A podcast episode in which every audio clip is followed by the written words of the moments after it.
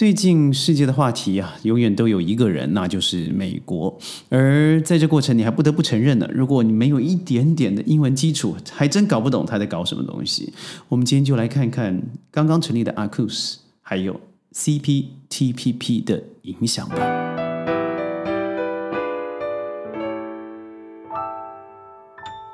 欢迎各位加入今天的宣讲会，我是轩。呃，在去年十一月左右，刚刚完成签约的 RCEP Regional Comprehensive Economic Partnership，呃，简称呢就是 RCEP。它是以中国为主导的一个，在整个东盟区所有的成员国，包含了澳洲、文莱、柬埔寨、中国。印尼、日本、辽国、马来西亚、缅甸、纽西兰、菲律宾、新加坡、南韩、泰国，还有越南的一个经济上的联盟。呃，在这里头，除了保持彼此之间的互信和零关税以外，在哈内在河内所签这个合约啊，代表整个世界上最重要的一个，嗯，应该是正成长哦，而且强烈成长的一个经济体终于形成了。而最近。我们又听到了这个 CPTPP，如果中文翻译的话，叫做跨太平洋伙伴全面进步协定。这个协定啊，我们可以想到，在二零一七年吧，美国那个时候已经退出了。这个前身就是 TPP、CPTPP，哎，搞不清楚没有关系，就是美国自己决定退出了。那又最近又有另外一个名词 AUKUS，呃，你不用觉得很麻烦，因为你只要知道这三个国家的简写，AU 指的就是 Australia 澳洲，UK 指的是英国，US 指的是美国，就这三个字的连写加在一起就变成 AUKUS。呃，我提到这三个英文的这个关键字啊，一个是军事联盟嘛，AUKUS 就是美、英、澳，而其他两个呢，不论是 CPTPP 或者是我刚才说的 ACEPT，都是和经济有绝对的关系的。那为什么这三个字连在一起会这么恐怖呢？我要谈的是美国到底在搞什么呢？中国商务部部长王文涛在九月十六号的时候，终于啊。向这个纽西兰的贸易部长，他叫做 Damon O'Connor，提出了正式申请加入 CPTPP 的书面信函。中国，嗯，在这个时候申请加入 CPTPP 的时间点刚刚好。就是美英澳这三国，因为我应该说是澳英美了，因为它是 AUKUS 嘛，A U K U S，所以按顺序来说的话是澳英美他们的一个军事的安全同盟的第二天，所以你会觉得非常吊诡的这个事情。正好发生又在于，呃，Joe Biden 美国总统，呃，向这个中国伸出了橄榄枝，说想要见面，要谈一谈啊，这个世界上的贸易伙伴啊，是否可以增加一些和平上，还有这个温室效应上面的一些呃与时俱进的帮忙互助，但是居然后来就发生了这个 AUKUS。所以我看一下美国的这个《Economist》经济学人呢，他认为中国的申请啊，我觉得不太容易过关，但是却给 CPTPP 带来很多的麻烦。当然，我说的这个是经济学人所说，并不是我所我所认为的哦。那在这个经济学人里头指出呢，尽管美国在亚洲已经拥有决定性的军事力量，但是中国的经济重要性在亚洲才是真正举足轻重的。中国倘若现在啊要加入已经拥有十一个成员国的 CPTPP 嘛，尽管好像有点牵强了，但是这个样子的确提升了整个组织在地缘上、地缘政治上的一个意义，甚至远远超出以前我们刚开始讨论。这个 TPP、CPTPP 等等的想象哦，所以中国的申请加入凸显了美国之前有多蠢，因为他之前已经手上拿好的棋，居然全部打烂掉了。呃，当时呢，因为受不了世界贸易组织，就是我们知道的 WTO 谈判的没有效率，纽西兰和新加坡在上个世纪末的时候提出了结成贸易同盟的这个想法，成为 CPTPP 的滥觞。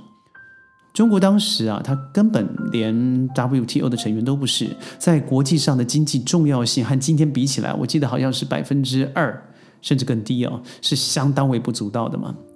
但是当美国积极参加和建立 TPP 以后，TPP 被则被认为是阻止中国对贸易规则施加影响的重要工具。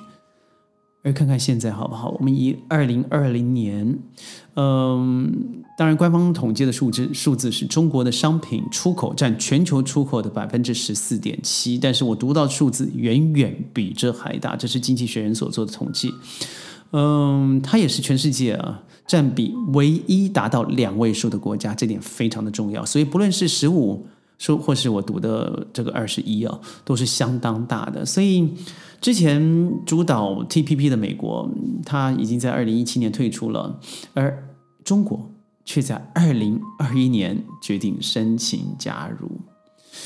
嗯，CPTPP 的规范内容非常详尽，当然最重要一个东西是零关税，所以当然后来者要加入的话，必须要得到前面已经成为。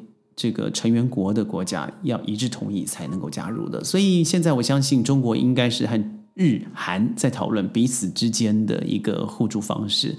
呃，当然我们知道中国的申请会变得困难重重，尤其现在美中的角力哦，所以并不是这么乐观。但是我认为，只要 CPTPP 这个嗯困难可以度过了，那真是我觉得华人非常重要的时刻。Accept WTO CPTPP，它将会让整个亚洲乃至于华人世界变得在，尤其在经济方面是非常强大。你看，附最近这几国的一个取向，美国四十年来就是军力扩张，全世界它拥有八百多个军事基地，有七十个地区拥有它的军事基地。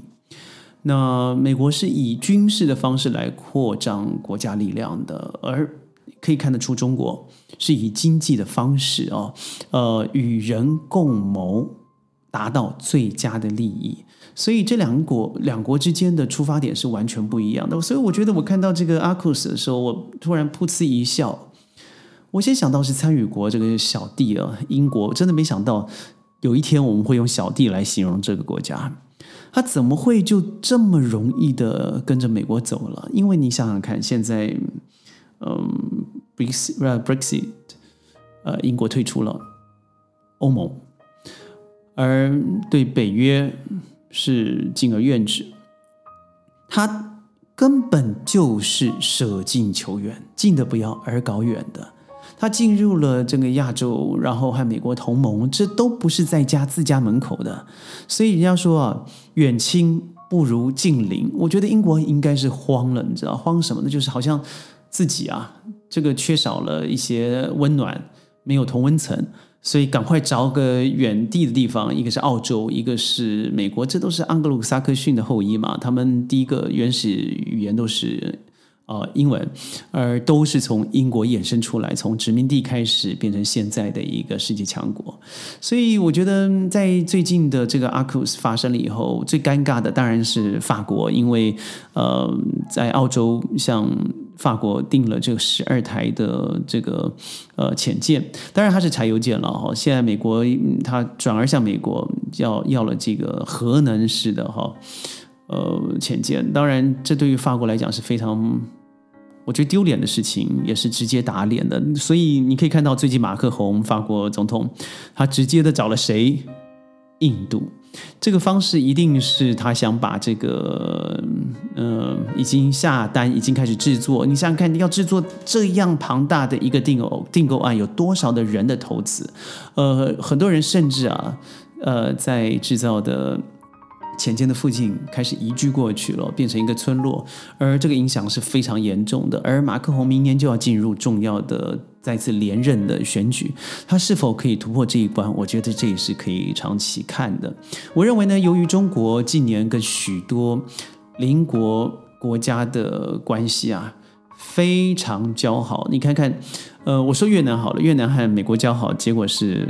呃，贸易恶化，经济恶化，而近年来，我觉得它开始转变了啊，对中国的态度不太一样，而整个东盟都因为中国的兴起而得到了相对的红利。就以轩来说好了，马来西亚，你可以看看二十年前的马来西亚，再看看十年前的越南，更不要说现在世界首屈一指的经济大国新加坡。我们不能否认这些红利真的是得自于中国，而中国的红利来自于人口。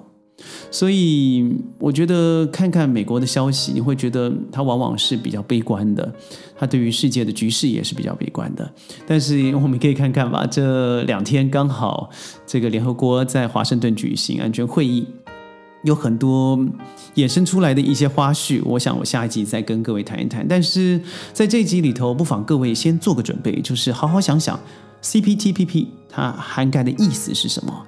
而 AUKUS 这个军事结盟又涵盖的意思是什么？另外，我说的 ASEPT 去年十一月十五号在河内越南河内所签署的这个又含代表的是什么？其中有个比较吊诡的地方，就是在亚洲的台湾。台湾在这几个合约里头，唯一拥有的就是 WTO。而最近呢，因为水果事件嘛，啊，去年凤梨，今年莲雾，又造成了整个，嗯，在台湾当局说中国是令人发指的一个政权，等等等等，我认为非常可笑。呃，你可以拨撒十亿元台币去救今年的这个出口，因为几乎百分之九十以上都是输自于中国，输去中国的。但是明年呢？后年呢？